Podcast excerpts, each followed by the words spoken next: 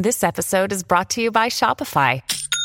Forget the frustration of picking commerce platforms when you switch your business to Shopify, the global commerce platform that supercharges your selling wherever you sell. With Shopify, you'll harness the same intuitive features, trusted apps, and powerful analytics used by the world's leading brands. Sign up today for your $1 per month trial period at shopify.com slash tech, all lowercase. That's shopify.com slash tech. This is the Fox News Rundown Extra. I'm Jessica Rosenthal. United Auto Workers went on strike against the big three carmakers, Ford, GM, and Stellantis, earlier this month. That's the first time all three have been targeted by the union at the same time. The strike began at a few locations, but has since expanded to 38 locations in 20 states. The automakers have offered the UAW pay raises, but say the cost of transitioning over to electric cars prevents them from meeting all the union's demands. We recently spoke with Fox Business correspondent Jeff Flock and former Labor Department economist Diana Furchtgott Roth about the issues at the center of the strike and how workers' pay, climate change policy, and politics have all factored in. We also discussed whether rapidly advancing technology has created anxiety among workers in a variety of industries and if more labor disputes and work stoppages should be expected. We often have to cut interviews down for time during the week, but thought you might like to hear these full interviews with these guests. So we'll play them both for you right now. Thanks for listening. Please subscribe to the Weekday Rundown podcast if you haven't already. Up first is Fox business correspondent Jeff Flock on the Fox News Rundown Extra. Jeff, I don't want to take up too much of your time. I know you've been up very early. Um, uh, just tell me. Oh, no problem tell me what it's been like on the, the picket lines. Are people in, you know, I know you, we, you've covered quite a few strikes over the years. What's, I guess, your sense of where workers are at right now? Yeah, it's interesting. I, I, thought back, and the first UAW contract negotiation I covered was in 1982, which I don't oh. even want to do the math on that, but that's like four decades worth of these things. Uh, and this one is just very different. It, it uh, we're on the on the uh, strike line right now, and maybe you hear the sounds of uh, some support as people go by. They they honk their horns or rev their engines, that sort of thing. Um, it's different in that never has there been a strike at all three automakers at the same time. Typically, they would pick a a strike target, one automaker, and all of those plants would go dark. Uh, in this case, they've just picked three plants, and um, so all of the automakers at once are feeling the squeeze. And I think it's just a unique time also in history and that the automakers have done really well over the past few years, made a lot of money. And, uh, you know, I've covered a lot of these things when they needed to give back benefits and wages because the automakers were losing money. In this case, I think the, the workers have some leverage. Hmm but how much leverage? Because they're asking for a 40% increase over a certain period of time, right? And that the, the automakers are going up well beyond 9% or even 15%, right? To try and, to try and, uh, yeah, I guess negotiate. But, but 40% is quite a bit. Well, yeah, uh, the the last offer from the automakers was over 20%, which you'd think was a lot. The, the argument that the workers would make, uh, well, is, is multifold, but one of them is that they have given back a whole lot over time. And so if they had gotten normal raises over history, they would not be asking for this sort of thing. They're just trying to get back to, you know, where they once belonged there. Uh, hmm. the other point they would make is that the executives of the company, particularly the CEOs of the big three, have have made about that percentage, 40% over the same period that they're asking for. And so they think, you know, what's fair is fair.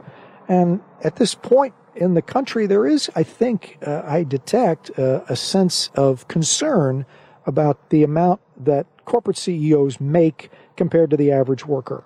Um, it's there's a, there's a disparity there and a growing disparity, and I think there's there's an increased awareness of that. And when polling was done on the general public, do you support the auto workers? Do they deserve more?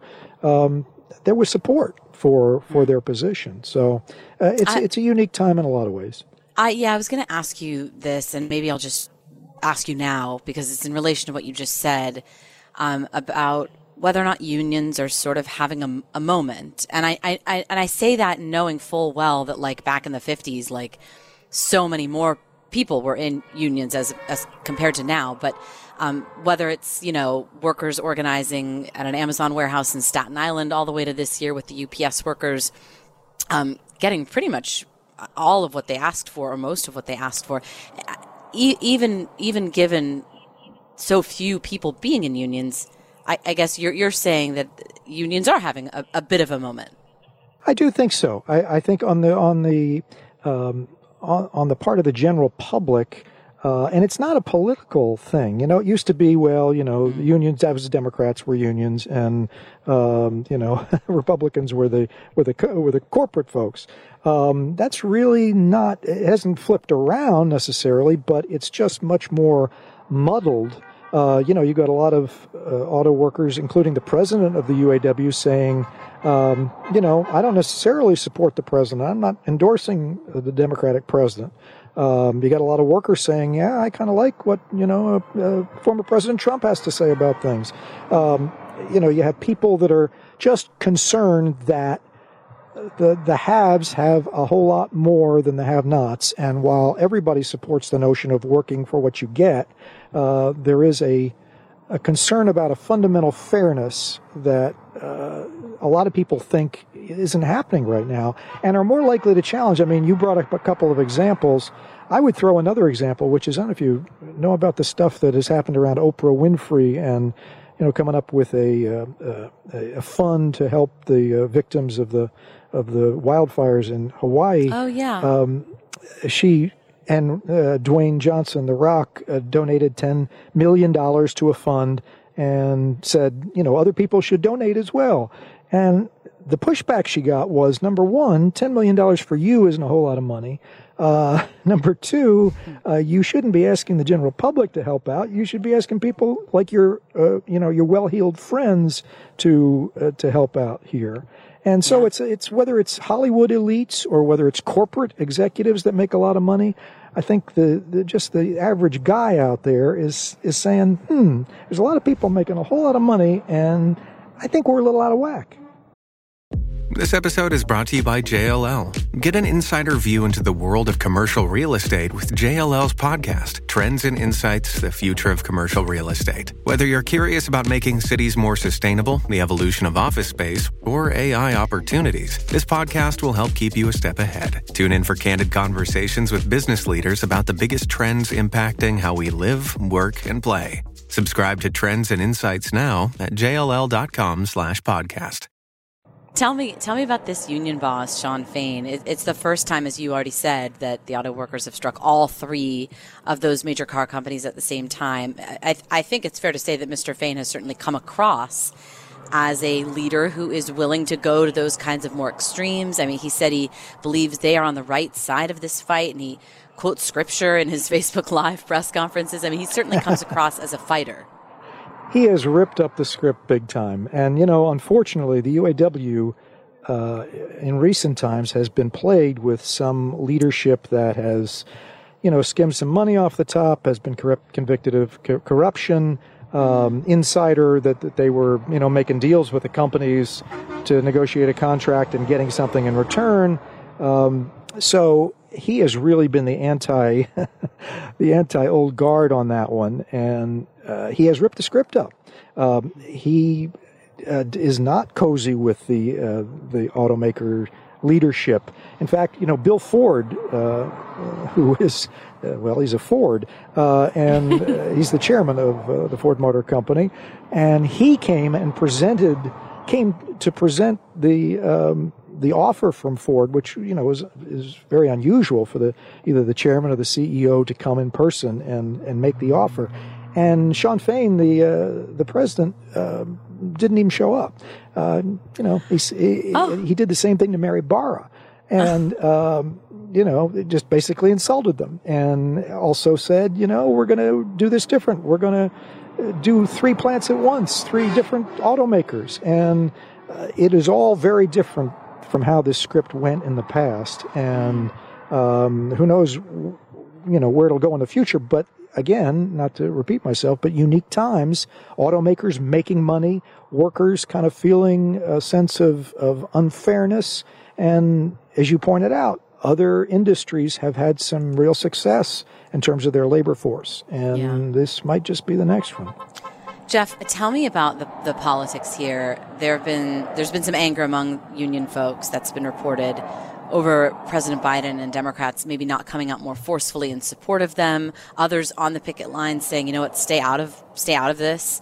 Um, but this seems complicated for Democrats, right? And I, I'm just saying what's already been said. Um, the the automakers say we can't give you the raises you want because we're switching over to electric cars, and that's a big part of the Democrats' platform, right? Going green, going going electric. It does put them uh, put them between a rock and a hard place there. Yeah, it it, it does. Uh, you know, I think in principle, as is uh, the the auto the auto workers as well as you know people in general. In principle want a cleaner planet and want you know uh, they're, they're for green. But uh, as you point out uh, the money that is being expended by both the automakers as well as federal funds our taxpayer dollars in order to fund this green transition um, is making less money available in the case of the automakers to reward the workers and as I said, they've made a lot of money um, uh, over the course of the past, uh, you know, uh, well, several years now. And Jeff, so, do you think they're having a uh, conversation think, though? Do you think they're having a conversation though right now about because the automakers have said, look, we don't know if the American public wants EVs in the degree that we're being told to make them.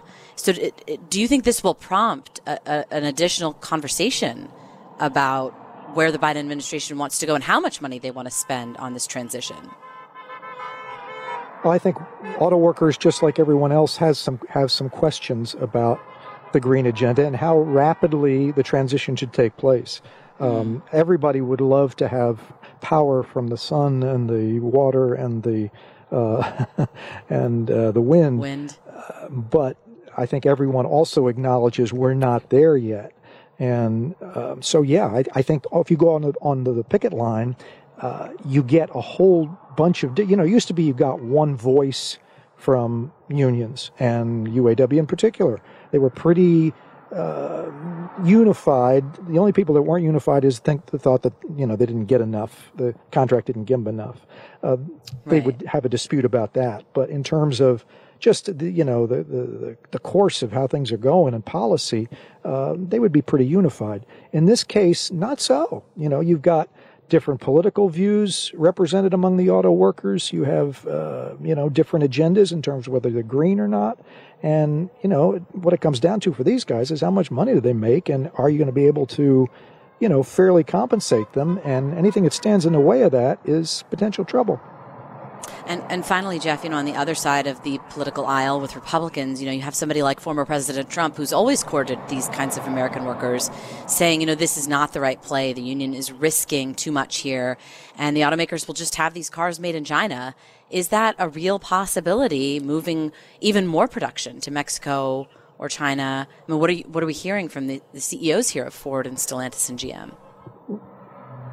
Well, the first of all, I think President, former President Trump is walking a fine line there because he is saying, I think he said uh, on the interview program, uh, one of the interview programs this uh, past weekend, that he didn't think uh, President Fain of the UAW was doing a very good job, but he went on to make it clear that he thought that was because uh, of this green push, uh, which he would reverse were he to be reelected. I think President Trump is is walking former President Trump a uh, a fine line here. He said that he didn't think Shawn Fain, the president of the UAW, was doing a very good job, but he said because of the green agenda that you're going to lose uh, jobs and they're going to go overseas to China potentially. I think U.S. automakers are pretty committed to making electric cars here. I don't think all of the electric cars are going to be made in China, but I think President, former President Trump does not want to alienate those workers.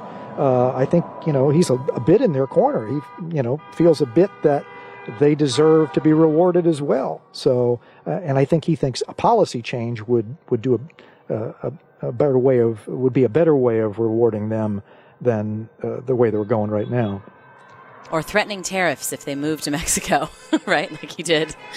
Uh, what, what, did he threaten? That, yeah, well, that's uh, the thing, that, and that's a, that's very much not a Republican view. You know, had a Democrat president uh, talked about tariffs and, and, you know, punishing our trade partners, uh, that would have been, you know, they would have strung them up. But because it was a Republican president doing that, uh, you know, it just changed the narrative and it changed people's perspectives on it. And so I, I always love it when people, uh, you know, do things because of policy, not because of party. Uh, you know, I think we, we maybe need to get back in this country to thinking about what's best for the country, not what best makes my opponent look bad. This episode is brought to you by Kia's first three row, all electric SUV, the Kia EV9, with available all wheel drive and seating for up to seven adults. With 0 to 60 speed that thrills you one minute and available lounge seats that unwind you the next. Visit kia.com slash EV9 to learn more. Ask your Kia dealer for availability. No system, no matter how advanced, can compensate for all driver error and or driving conditions. Always drive safely. Thank you to Jeff Flock. Now, here is Diana Furchtgott Roth, former Labor Department chief economist and current Heritage Fellow, on the Fox News Rundown Extra. Okay, um, I won't keep you long. Uh, wanted your thoughts. I know you gave some of them to Fox Business. Um, Diana, why don't you give us your uh, your name and current title? I know you're former chief economist of um, U.S. Labor Department. Yes, I'm Diana Furchtgott Roth. I'm the director for energy, climate, and environment at the Heritage Foundation. Okay, so you've um, I saw you raise this point before, and I, I was hoping um, you could elaborate on it. That that this auto workers strike to you highlights and, and, I think you put it this way, the fight in the Democratic Party between the blues and the greens. In other words, the, the competing agendas, right, of, of supporting the worker versus the climate. Uh, it, it almost sounds existential. Um, can you tell us more? It is existential. And up to now, the coalition has pretty much coexisted, so to speak. But now, with the mandatory EVs, the push to have 60% of new vehicle sales be electric by 2030 and two thirds be electric by 2032, uh, President Biden is getting rid of these auto workers' jobs. And quite rightly, they are not happy about it because with the schedule of EVs, 400,000 auto worker jobs would be lost. So you have the Greens in the Democratic Party that want what they see as clean air and clean water. Of course, we all want clean air and clean water, but their view of clean air and clean water is electric vehicles. And then you have the blue collar workers who want their jobs. And it's not just in the auto area, but the increased price of energy from getting rid of fossil fuels and putting in place more renewables that raises the price of energy and it makes manufacturing jobs less competitive here in the United States. And it yeah, doesn't I- even help the climate. Well, and as a labor economist, can you talk about the future of work with technology? I mean, you just talked about transitioning to EVs. I don't, I don't, I didn't, I didn't realize that that was going to cost that many auto worker jobs. I mean, we're having a writer's strike right now. They are certainly worried about AI and, and their creative capabilities. Um, I guess right. technology well, is, this, is the biggest player in all of these discussions. Well, it's the CEO of Ford who's estimated that the push for EVs is going to result in 400,000 fewer auto industry jobs because with EVs, uh, it's a completely different kind of mechanism. In other words, mm. they hmm. have to change the plants over. They're making electric vehicles. Not all the components are going to come from the United States. The batteries are probably going to come from China. And as far as the union goes, these are going to be made in probably right to work states so they are going to be losing their jobs to make a product that no one even wants to buy. Right now, EV sales are 6% of new vehicle sales. They want to ratchet them up to two thirds in uh, 10 years. So you can see why these workers are angry. Their jobs are going offshore to China. And it's not just technology. It's not just a matter of technology changing by itself, Jessica. It's a matter of the government paying producers to make these and paying consumers tax credits of $7,500 each to buy them. I mean, with this Apple iPhone I'm holding in my hand, no one paid Apple to make it. No one paid me to buy it, but they're flying off the shelves. There's something very wrong with this picture when our government, an administration, by the way, that the UAW supported, uh, is paying producers to make electric vehicles and paying people to buy them And the jobs are not going to just be lost in the auto industry. They're going to be lost for auto parts suppliers. They're going to be lost for mechanics. You're not going to be able to go to your local mechanic uh, to fix your EV when it breaks down. Right. So there's something very wrong with this picture. Dan, if these workers, if these workers get a 25 to 30% raise over a certain number of years, after the, like, let's say that's how it ends. And, and that comes on the heels of the UPS workers getting what they asked for this past summer. Are, does this set a new tone for labor and, and workers' demands over pay or, or are these demands in large part out of fear? Uh, for for the future and what technology will mean for for these jobs. And so, even if this is this new demand, it will it will fall off a cliff if if we you know if technology replaces so much of what we do. So you have UPS getting a 40% raise over four years, American Airlines a, a 40% raise over four years. So what they are asking for is not out of line for what other uh, companies have been getting. And I think that they see that. The hmm. problem mm. is that with inflation rising, uh, and this is also caused by elimination of our fossil fuels. It's part of the whole story. If you eliminate oil and gas production, energy costs go up, and energy costs have been driving inflation. Uh, this inflation results in upward wage, wage pressure, which in fact uh, causes more inflation and causes more groups to be right. pressing for higher wage increases. These are high wage increases, but they're not so much out of line with what people in other industries have been getting.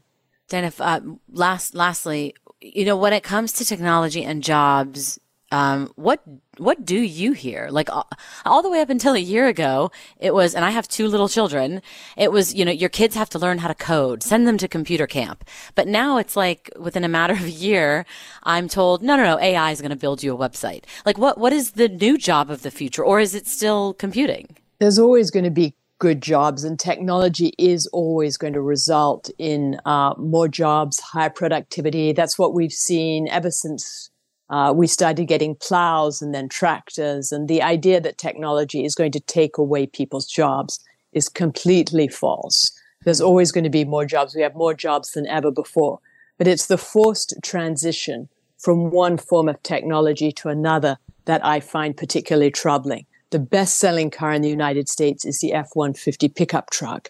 And the federal government does not want people to buy these cars. They want them to buy electric vehicles which are more expensive, less convenient, and they don't work in cold climates. We cannot forecast the jobs of the future. There are jobs around now like social influencer. Uh, we have someone here at Heritage whose job is to uh, promote heritage on Twitter. That job didn't exist 20 years ago. Uh, the important thing is to know how to write, uh, to know some math, and then the rest you can learn by training. Computer coding helps also, but there's lots of different jobs uh, and you're not going to have the same job throughout your life. Throughout your career, you're going to have a lot of different jobs. So people need to just study hard and be prepared to learn on the job the skills that are needed for the next one. Mm, Diana Furchtgott Roth, thank you so much for joining us. Thank you. You've been listening to the Fox News Rundown. And now, stay up to date by subscribing to this podcast at foxnewspodcasts.com. Listen ad free on Fox News Podcasts Plus on Apple Podcasts. And Prime members can listen to the show ad free on Amazon Music. And for up to the minute news, go to foxnews.com.